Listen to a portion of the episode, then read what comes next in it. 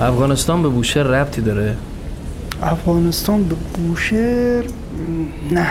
خواهرخوانده و اینه میگی؟ التو بمبئی بین. نمیفهم. باز چه برنامه دارن سی بوشهر حقیقتا؟ بوشهر کجا؟ افغانستان کجا؟ افغانستان؟ نمی‌دونم. چه ربطی آخه؟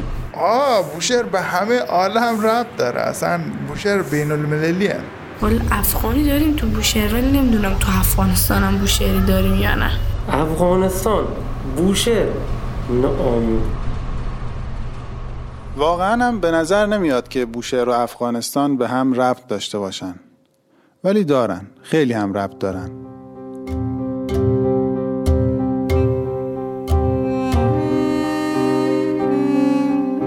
ربطم که میگم منظورم یه چیز سطحی و بیخودی نیست. از یه ارتباط تاریخی حرف می‌زنم. می‌خوام بگم که یه چیزی تاریخ مردم بوشهر و افغانستان رو به هم پیوند می‌زنه.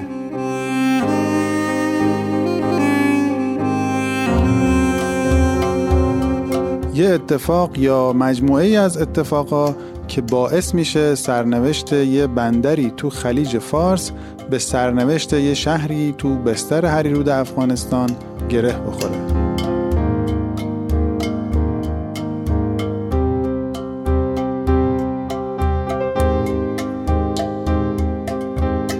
سلام من حمید بهزادیم و این اولین قسمت پادکست نخل و برنوه. پادکستی که توش من و همکارام سعی می‌کنیم داستانایی از تاریخ رو بگیم که خیلی به ما نزدیکن ولی کسی ازشون حرفی نمی‌زنه. منبع اصلیمون تو این سریال سه قسمتی کتابی از آقای دکتر عبدالکریم مشایخی به نام تهاجم انگلیس به جنوب ایران و همینطور اثری از آقای مهدی فتوت به نام رویارویی باقرخان تنگستانی با لشکرکشی های انگلیس. از ده ها کتاب و منبع دیگه هم استفاده کردیم که لیست کاملشون رو تو توضیحات کلیپ و تو سایت و کانال و page در اختیارتون می‌ذاریم. اولین قسمت نخل و برنو رو با هم بشنویم.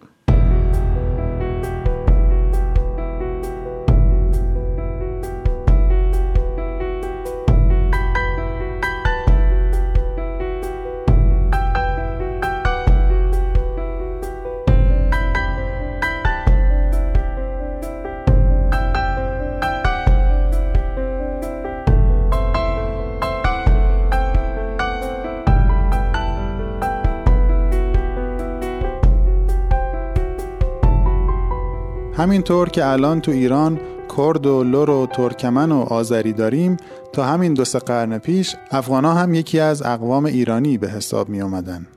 این چیزی که الان بهش میگیم افغانستان اون زمان بخشی از ایران بوده. کشور مستقلی به اسم افغانستان در کار نبوده. ولی از وقتی نادرشاه کشته شد تا حدود پنجاه سال مملکت روی خوش ندید. خیلی ها ادعای سلطنت کردن. همه هم با هم می جنگیدن. تو هر منطقه یه شاهی سر بلند کرده بود و خودش رو پادشاه کل کشور می‌دونست. تا مدتها هم زور هیچ کدوم از این شاهک ها به بقیه نمی رسید. این اصطلاح مملکت چلتیکه از اونجا باب شد. مملکت چند تیکه شده بود و به هر بخشش یکی خدایی می کرد. افغانستان هم کم کم برای خودش شد یه تیکه. تا اینکه آقا محمد خان از راه رسید و اوضاع رو تا حد زیادی آروم کرد. همه رقیبا رو سرکوب کرد و سلطنت یه پارچه رو رسوند به سلسله قاجار. فتلی شاه تا به خودش اومد گرفتار پدیده‌ای به اسم روسیه شد.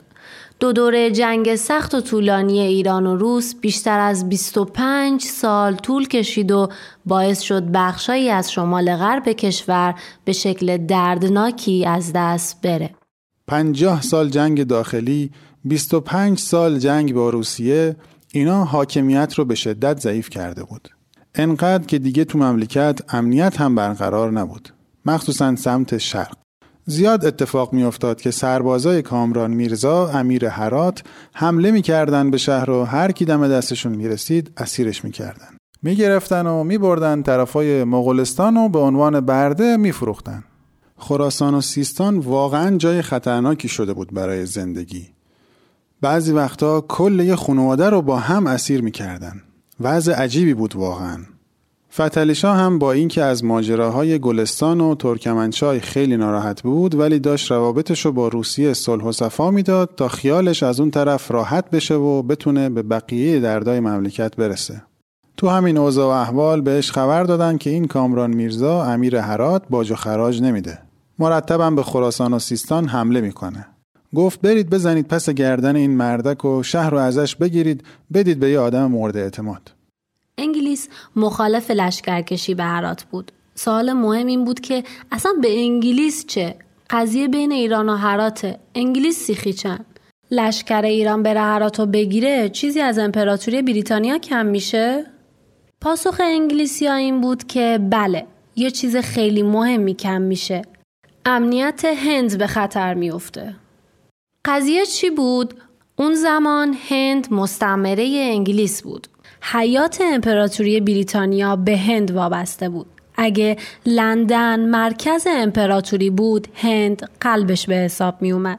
مخصوصا بعد از انقلاب فرانسه و تغییر و تحولای آمریکا نفوذ انگلیس تو اروپا خیلی کمتر شده بود و عملا هند تنها برگ برندش بود. به خاطر همین انگلیس واقعا با تمام وجود سعی می‌کرد هند و حفظ کنه. یه مزیت مهم هندم همین بود که دور از دسترس اروپایی بود. دور از دسترس اروپایی به جز روسیه. اونی که می‌تونست خطری برای هند به حساب بیاد روسیه بود. حالا که ایران و روس رفیق شدن هر جا ایران پیشروی کنه انگار که روسیه پیشروی کرده. اگه ایران هرات رو بگیره انگار که کل افغانستان رو گرفته و این از نظر انگلیسیا یعنی روسیه کل افغانستان رو گرفته. یعنی روسیه به هند نزدیک شده. یه چیزی هم این وسط ها هست که بیشتر انگلیسی ها رو میسوزونه. اهدنامه ترکمنچای حق تجارت روسا رو تو کل ایران به رسمیت شناخته. گفته هر جا خواستن می‌تونن کنسولگری و تجارت خونه بزنن. گمرکی هم لازم نیست بدن. انگلیسی ها از همون موقع دنبال این بودن که همچین حقی رو اونا هم داشته باشن. گمرکی ندن هر جا هم خواستن کنسولگری بزنن. حالا نه فقط همچین امتیازی نگرفته بودن بلکه کل ایران محل تجارت روسا شده بود. تازه داشت گسترش هم پیدا می‌کرد به کل افغانستان هند هم داشت به خطر میافتاد. اینجوری بود که انگلیسیا می‌گفتن ایران هیچ رقم نباید هراتو بگیره.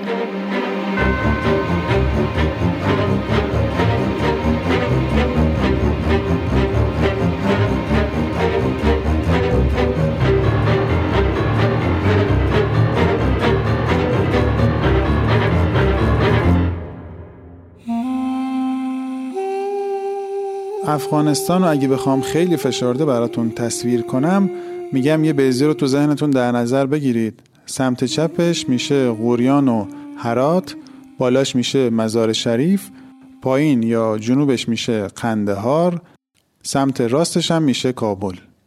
بعد از کابل ما دیگه فقط منطقه جلال آباد داریم و بعدش دیگه خاک هنده پس هرات شد غرب افغانستان مزار شریف شمالش قندهار جنوب و بالاخره شرقی ترین قسمت هم کابل این افغانستانی که توصیف کردیم برای انگلیسیا حکم دیوار بین هند و ایرانو داشت که طبیعتا دیوار بین هند و روسیه هم به حساب می اومد.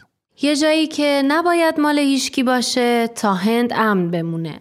اگه مستقل بشه هم که دیگه چه بهتر. ایران به یه همچین جایی حمله کرده بود و از بد حادثه معلوم بود که زورش هم می‌رسه به هرات. راحت می‌تونه تصرفش کنه. به خاطر همین انگلیسیا سریع واسطه شدن که جنگ رو تموم کنن. همینطور هم شد. آتش بس شد و قرارداد صلح با حضور انگلیسیا امضا شد. کامران میرزا تعهد داد که دیگه به سیستان و خراسان حمله نکنه. خراجم سر وقت بده به نام شاه ایرانم سکه بزنه و خطبه بخونه. یعنی عملا ثبت کردند که هرات بخشی از ایرانه. ملاک تعلق یه منطقه به یه پادشاه همین ستا بوده اون وقتا. یعنی سکه زدن و خطبه خوندن به نام اون شاه و خراج دادن به دربارش. خلاصه که قضیه ظاهرا تموم شد و سپاه ایران برگشت. فتلی شاه هم چند وقت بعد از دنیا رفت و پسر عباس میرزا یعنی محمد شاه به سلطنت رسید. ولی اوضاع خراسان و سیستان و کرمان هیچ تغییری نکرد. همچنان آدم بود که تو روز روشن از وسط شهر دزدیده می‌شد و دیگه هیچ کس ازش خبری نمیشنید. خیلیا بی پدر شدن یا بچهشون از دست دادن یا حتی زن و دخترشون ناپدید شد. سیل شکایت و گلایه به دربار محمد شاه می رسید. نه فقط از خراسان. کامران میرزا ایرانیای ساکن افغانستان هم کلافی کرده بود. اینقدر که اونا هم نامه و عریضه می نوشتن به شاه که بیا ما رو از شر این موجود خلاص کن. محمد شاه هم از خیلی وقت پیش تو این فکر بود که مسئله حرات رو حل کنه. تصورم می‌کرد که کار ساده ای باشه. میریم حرات رو می‌گیریم و یه برد راحتی نصیبمون میشه. نظر مثبت علما رو هم جلب می‌کنیم چون امیرای هرات عمدتا سنی بودن و مردمش اغلب شیعه. خبر بلاهایی که کامران میرزا سر مردم هرات می آورد به علما هم رسیده بود و اونا هم شاکی بودن. محمد شاه گفت که هم یه خودی نشون میدیم که گلستان و ترکمنچای رو به شوره ببره هم وجه شاهنشاه و بین مردم و علما بهتر می‌کنیم. دستور داد که مقدمات جنگ رو آماده کنن. لشکر بزرگی جمع شد و اول مرداد سال 1216 شمسی محمد شاه راه افتاد سمت هرات.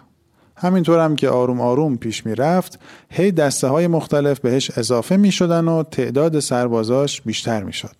عواست آبان رسید به غوریان. غوریان شهر بزرگی نبود. طبیعتا سپاه بزرگی هم نداشت ولی قلعه خیلی محکمی داشت. یعنی یه قشون معمولی اگه تو قلعه بود می‌تونست جلوی چند هزار سرباز مقاومت کنه. ارتش محمد شاه ولی چند هزار تا نبود صد هزار نفر بود صد هزار تا سرباز اصلا تو شهر به اون کوچیکی جا نمی شدن بنابراین خیلی راحت شهر رو گرفتن 22 آبان غوریان فتح شد و لشکر به مسیرش ادامه داد حواسمون هست که داریم از سال 1216 حرف می‌زنیم و می‌خوایم توضیح بدیم که چرا افغانستان به بوشهر ربط داره. حدود دو هفته بعد از فتح غوریان یعنی اوایل آذر ماه دیدبانای قلعه هرات خبر دادن که از طرف غرب یه خط ممتد سیاهی می‌بینن که سرش معلومه و تهش خدا می‌دونه کجاست. وحشت کل شهر رو فرا گرفت. صدای حرکت سپاه هم قلعه رو میلرزوند. همه به این فکر می‌کردن که وقتی حمله شروع بشه چه بر سر شهر میاد. الان تازه میفهمیدن که چرا کامران میرزا همون وقتی که شنید سپاه ایران قرار بیاد برای گرفتن هرات پیغام فرستاد که ما چاکر دربار شاهنشاهیم هرچی شما بفرمایید. اصلا نیازی نیست که تا اینجا تشریف بیارید. هرچی بفرمایید من انجام میدم و تعهد می‌کنم که از این به بعد بهش پایبند باشم. خلاصه شما خطا پوشی کن. محمد شاه آدم بی تجربه ای نبود. اصلا بین شاههای قاجار بعد از آقا محمد خان از همه باهوشتر بود. می‌گفت که این کامران میرزا انقدر با انگلیسی ها گشته که شده عین خودشون. سر هیچ کدوم از قولاش نمیمونه. گفت اگه راست میگه بیاد بیرون شهر پیشواز لشکر ما تا بپذیریمش. عملا می‌گفت که خودشو تسلیم کنه دیگه. کامران میرزا هم که خب معلوم بود همچین کاری نمی‌کنه. بنابراین همه می‌دونستن که جنگ سختی تو راهه. افغانا مرد جنگن قلعهشون هم محکمه سپاه ایران هم که دریای سربازه. دریا دور تا دور قلعه رو گرفت و محاصره شروع شد. سیاست ولی عالم پیچیده ایه. یه منطقی مخصوص خودش داره که خیلی با حساب و کتاب معمولی جور در نمیاد. اینجوریه که یهو یه اتفاق ساده دو هزار کیلومتر اونورتر از میدون جنگ تبدیل میشه به یه پای ماجرا. اتفاقی که زمستون اون سال تو بوشهر افتاد تبدیل شد به یکی از نقاط عطف داستان جنگ اول هرات. از اینجا به بعد هرات و ماجراهایی که حول و اتفاق میافته یه پا تو بوشهر داره هرچی هم که کار جلوتر میره نقش بوشهر پررنگتر میشه.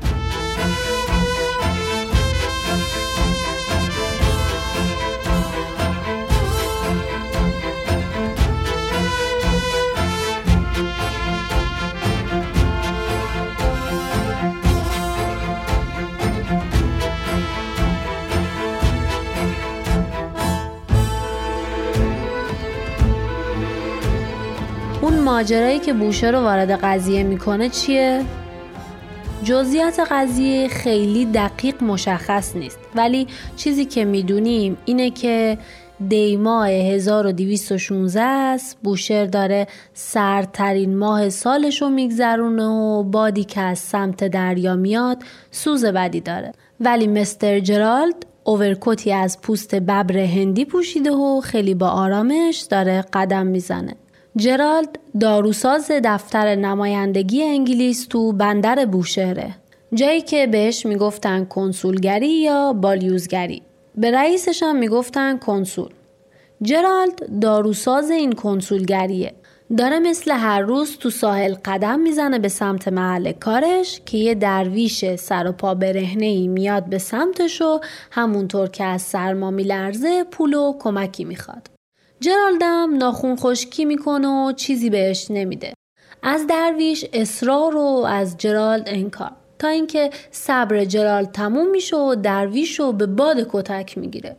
مردم وقتی به صحنه می‌رسن که درویش خونین و مالین کف کوچه ولو شده و انگار اصلا مرده تا میان جرالدو بگیرن فرار می‌کنه و قایم میشه تو ساختمان کنسولگری مردم هم جمع میشن دم در و خیلی ناراحت و عصبانی که این مردک انگلیسی تو خاک ما روز روشن زده یه نفر رو در داغون کرده حالا هم رفته تو کنسولگری قایم شده. بفرستینش بیرون تا حسابش رو برسیم. اوضاع داره کم کم وخیم میشه. نه کنسولگری کوتاه میاد نه مردم ولکن معامله هستن. تا اینکه حکم قاضی شهر می‌رسه. قاضی شیخ حسن آل اصفوره از بحرینیایی که حدود چهل سال پیش اومدن بوشهر. یعنی وقتی اوضاع بحرین به شدت ناامن شده بود. هم آل خلیفه حاکمای زورگو و مردم آزاری بودن هم پرتقالیا حمله کرده بودن و کشت و کشتار و تعرضی نبود که نکرده باشن هم یه گروهی از خوارج شورش کرده بودن. بعضی از مورخان نوشتن که طی دو سه دهه تقریبا نصف مردم بحرین مهاجرت کردن به جنوب ایران. پدر شیخ حسن هم که عالم بزرگ و مشهوری بوده همین خوارج کشتن. ظاهرا بهشون میگن عبازیه. بگذریم. حال شیخ حسن آل اصفور اوایل دوره فتلیشا میاد بوشه. حاکم بوشهر اون موقع شیخ عبدالرسول آل مسکور بوده. شیخ عبدالرسول نامه می نویسه به فتلی و خبر میده که شیخ حسن اومده بوشهر ساکن شده. فتلی هم جواب میده که شیخ حسن پیشوای این ملت و شریک این دولته و من همچنان که تو را بر مردم فرمان روا ساخته ام او را بر تمام شما حاکم گردانیدم. اینا عین عبارات فتلی بود به نقل از ناسخ تواریخ دوران قاجار. تأکید می‌کنه فتلی شاه که احترام شیخ حسن کاملا حفظ بشه و یه مقرری سالیانه از خزانه براش تعیین می‌کنه با این حال بازم به شیخ عبدالرسول آل مذکور میگه که اگه بوشهر امن نیست شیخ حسن بفرست بیاد پایتخت. شیخ حسن به محض این که می‌رسه بوشهر یه ساختمونی رو برای زندگی و کارش تهیه می‌کنه و به خاطر ارادت زیادی که به علام مجلسی داشته اسم ساختمون رو می‌ذاره مجلسی. شیخ حسن کتابخونه بزرگی تو همین ساختمون راه میندازه که ظاهرا تا همین عواسط دهه هفتاد پابرجا بوده. ولی بعد کتاباش منتقل میشه و نمی‌دونیم دیگه چه بلایی سرشون اومده. شیخ حسن امام جمعه و قاضی شهر میشه و خیلی زود بین مردم محبوب میشه. موقعیت سیاسیش هم به همین خاطر بالاتر میره. برگردیم به قصهمون. اوایل زمستون سال 1216 شمسیه و یه درگیری تو شهر پیش اومده. مستر جرال داروساز کنسولگری زده درویشی و لاتو پار کرده. مردم هم جمع شدن دم در کنسولگری و میگن جرالدو بدید بیاد می‌خوایم اعمال قانونش کنیم. کنسولگری هم زیر بار نمیره و اوضاع داره خیلی خطرناک میشه. اینجا قاصد می‌رسه و حکم شیخ حسن رو می‌خونه. شیخ گفته که مستر جرالد متهمه ولی کسی نباید بهش صدمه بزنه. تا بیاد تو دادگاه حاضر بشه و مشخص بشه که قضیه چی بود و جرمش چیه. بعد متناسب جرمش مجازات میشه. نه کمتر نه بیشتر. حکم شیخ حسن جمعیت رو آروم کرد ولی از طرفی هم مصممتر شدن برای تنبیه جرالد. حالا که قاضی حکم داده دیگه جرالد هیچ رقمه نباید قصر در بره. حرف معقولی هم هست حکم شیخ حسن ولی یه نفر مخالفه. کاپیتان هنل کنسول انگلیس تو بوشهر یعنی رئیس کنسولگری. هنل نه به مردم اعتنایی می‌کنه و نه خودشو در مقابل شیخ حسن قرار میده. یه راست به حاکم بوشهر پیغام میده که اتباع انگلیس تحت حمایت دولت بریتانیا هستن و کسی حق نداره بهشون تعدی بکنه. اگر هم لازم باشه محاکمه بشن خود دولت انگلیس محاکمهشون می‌کنه. یه خورده این داستان شخصیتاش زیاده. به خاطر همین هی باید مرور کنیم تا یادمون بمونه. شیخ حسن قاضی شهره که از بحرین اومده کاپتان یا سروان هنل نماینده انگلیس تو بوشهر و سرپرست کنسولگری.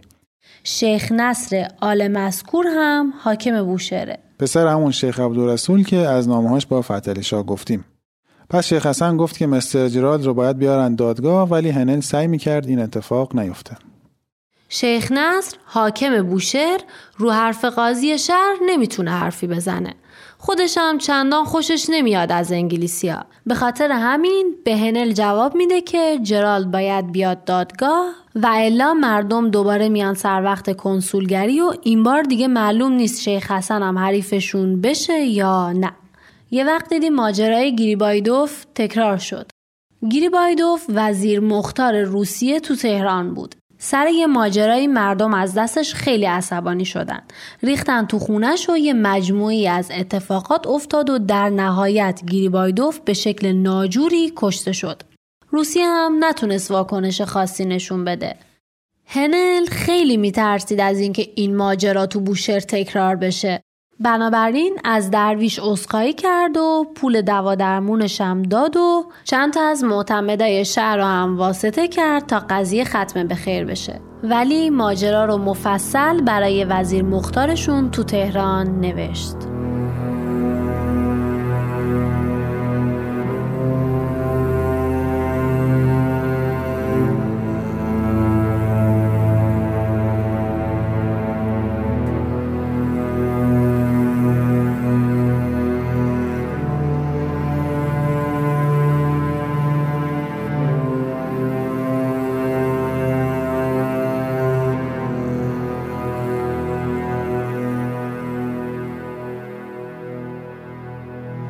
صبح یکی از روزای عواست بهمن ماه 1216 تهران باغ ایلچی کنسولگری انگلیس. گزارش هنل و یه پیک هندی برد رسون به سفارت انگلیس. سر جان مکنیل وزیر مختار انگلیس کلافه و عصبی نشست پشت میزش. قد بلند با موهای بلند یکم پریشون دماغ کشیده چشمای آبی و صورت لاغر کاملا تراشیده. مثل همیشه عصبانی بود. سال خیلی بدی رو گذرونده بود. ماهای اول سال خیلی تلاش کرد که محمد شاه از لشکرکشی به هرات منصرف کنه ولی موفق نشد. بعد سعی کرد با تهدید جلوی حرکت سپاهو بگیره بازم نتونست. نامنگاریاش به مقامات انگلیس و هندم هنوز به نتیجه نرسیده بود. کلافه بود از اینکه مقامای دولت انگلیس حرفش رو قبول نمی‌کنن. پشت سر هم نامه می نوشت که اوضاع وخیم و باید سریع کاری بکنیم ولی می‌دید که هیچ اتفاقی نمیافته. انگلیسی ها فکر می‌کردن که می‌تونن امیرای افغان رو راضی کنن که با سپاه ایران بجنگن. مثلا با امیر کابل مذاکره کردن یا به حاکم قندهار پیغام دادن. ولی نه دوست محمد خان قبول کرد نه کوهندل خان. دوست محمد خان امیر کابل بود. کوهندل خانم حاکم قندهار. هیچ کدوم قبول نکردن. برعکس جفتشون به سمت ایران تمایل نشون دادن. انگلیس هم که نمی‌تونست بذاره افغانستان بیفته دست ایران. چون به نظرش اینجوری خطر می‌رسید بیخ گوش هند. به خاطر همین رفت سراغ اقدام نظامی مستقیم. گزینه نظامی هم البته انتخاب ساده ای نبود. خود انگلیس که چند هزار کیلومتر از منطقه دور بود و عملا امکان این نبود که نیرو بفرسته از اونجا. دوستم نداشتن که سربازای انگلیسی رو وارد همچین جنگی بکنن. ترجیح می‌دادن از سربازای هندی استفاده کنن که اگه کشته شدن هم چیزی رو از دست نداده باشن. این یعنی اگه قرار بود اقدام نظامی در کار باشه حتما باید از طریق هند انجام بشه. ولی حتی خود هند هم فاصلش با هرات زیاد بود. چند ماه طول می‌کشید تا نیروی پیاده از هند برسه به هرات. یه راه دیگه هم این بود که نیروها رو از بمبئی سوار کشتی کنن و از راه دریا برسونن به بلوچستان. یعنی همین پاکستان فعلی. بعد از اونجا برن به سمت جنوب افغانستان و بعدم برسن به هرات. این از مسیر قبلی بهتر بود. ولی اولا همینم خیلی طولانی بود. هفته ها طول می‌کشید. ثانیا لشکر باید از نزدیکای قندهار رد می‌شد که متحد قطعی ایران بود. طبیعتا مانع جدی ایجاد می‌کرد سر را پس اینم گزینه خوبی به حساب نمی اومد. بنابراین اوضاع برای انگلیسیا داشت گره بدی می‌خورد. ولی مکنیل یه گزینه دیگه داشت که مدتها روش کار کرده بود. مداخله نظامی غیر مستقیم. مکنیل می‌گفت که ما نمی‌تونیم به موقع به هرات برسیم. نمی‌دونیم هم که اگه برسیم حریف لشکر صد هزار نفری محمدشاه میشیم یا نه. ولی به جای این کارا می‌تونیم از راه دریا به سرعت خودمون رو برسونیم جنوب ایران و خارگ و بوشهر رو اشغال کنیم و گروگان بگیریم. خود مکنیل شاید متوجه نشد ولی ما می‌دونیم که با این پیشنهادش برای حداقل یک قرن مدل جدیدی از فشار به ایران رو باب کرد. چیزی که موضوع اصلی این قصه و قصه های آینده ماست.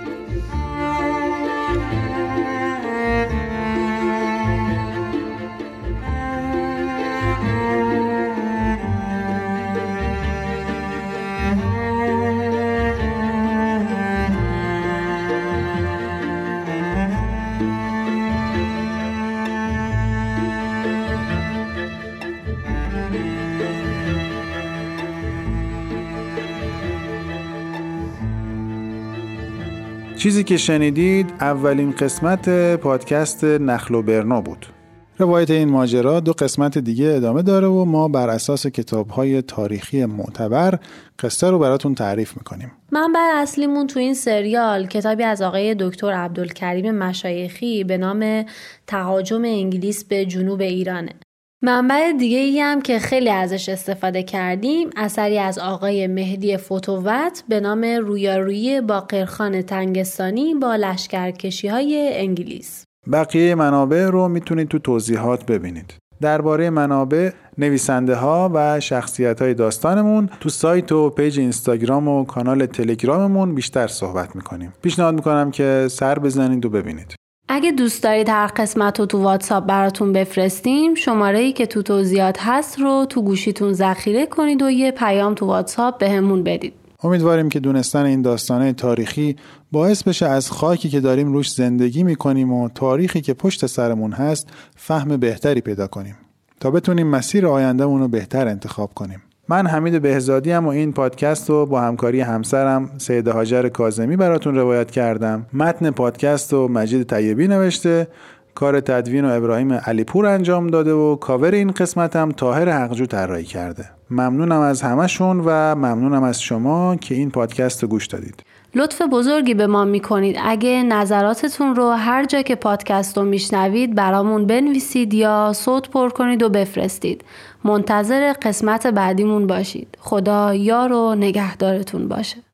پادکست نخل و برنو اردیبهشت 1400